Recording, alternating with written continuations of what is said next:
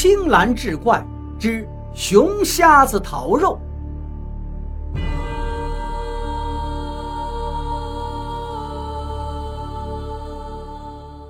周建军是南京人，七零年代下乡去东北插队当知青，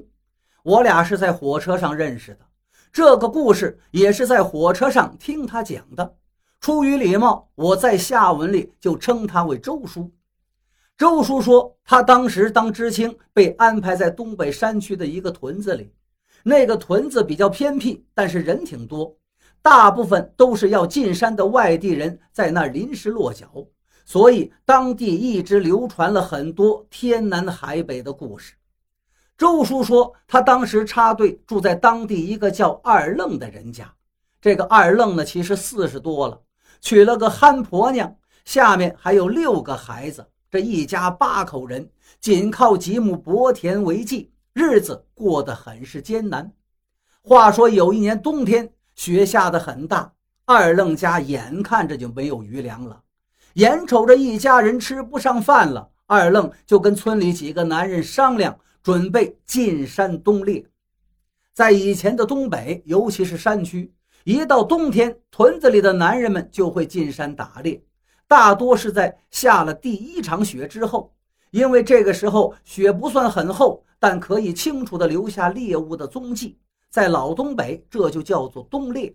当时周叔同屯子里的男人们一起进山冬猎，同行的有一个叫做刘一枪的人，这个刘一枪在屯子里可是个厉害的猎手，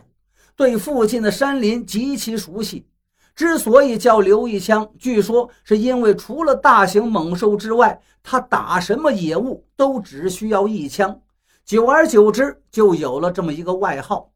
周叔说，这个刘一枪是个神人，据说曾一个人一条枪一条猎狗干翻过一头熊瞎子。这事儿是真是假说不清楚，只是听屯子里人都这么说，不过自己确实曾经在刘一枪的家里见过一张光滑透亮的熊皮。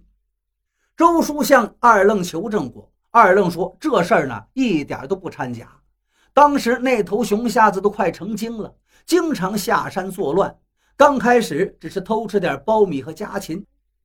到后来实在找不到食物，竟然开始吃小孩了，屯子里好几个小孩都被熊瞎子给糟蹋了。再后来屯子里的人准备把他引下山除掉，但没想到那头熊瞎子竟然开了智，设的陷阱他好像都知道，根本不中计，也不再轻易下山了，整天就在山上徘徊，一旦见到屯子里有人进山打猎，他就毫不留情的出击，一巴掌下去能把人脑袋拍碎了。屯子里的人是惶惶不可终日，这熊瞎子一日不除，屯子里的人可是一日不得安宁啊。最后还是刘一枪提议，既然熊瞎子不下山，那咱们就上去。于是屯子里的男人们联合起来，带上枪和猎狗就进了山。那一回刘一枪打头阵，其他人在后方支援，还用上了土制的炸药，最后费了好大劲儿才把这个祸害给除了。屯子里的人当场就把熊皮剥下来交给了刘一枪，说刘一枪一个人一杆枪干翻一头熊瞎子，这话虽然有些夸大，但不可否认，没有刘一枪谁生谁死还两说呢。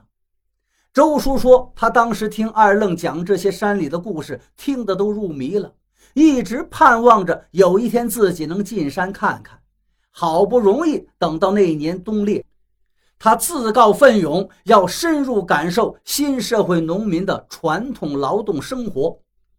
周叔义正辞严的一番话，让屯子里的人直夸这小伙子觉悟高，于是便同意他跟着一起进山冬猎。不过进山之前，二愣还是叮嘱他，待会儿到了山里不要乱说话。周叔问为什么，二愣说这是规矩。二愣告诉周叔，什么地方都有自己的规矩，打猎有打猎的规矩，打鱼有打鱼的规矩，都是老祖宗传下来的，你只管听了就是。周叔说，那年东北雪下得很大，进山的路上雪能没过小腿，不过听屯子里人说，这雪下得正好，特别适合棒打狍子。棒打狍子在东北是个成语，提起狍子大家都知道这玩意儿特傻，但说真的，这玩意儿傻归傻，但它跑的也确实很快。不过呢，它有个特点，就是它跑的时候总喜欢停下来回头看看后面的人离它有多远。尤其是下雪的冬天，狍子腿短，在雪地里跑一阵就跑不动了。这个时候呢，它就会跟鸵鸟一样把头埋起来。他把头埋到雪地里，就以为别人也看不到自己了，这是典型的掩耳盗铃。这个时候只要有根棍子就能把他敲晕，这就是棒打狍子的由来。周叔说，在冬天上山是个力气活，因为雪太厚，常常没过人的小腿，而且山里面地形复杂，高低不平，再加上有积雪覆盖，有时候你以为底下是路，结果一脚踩上去就塌了，这才发现脚底下原来都是些枯枝败叶。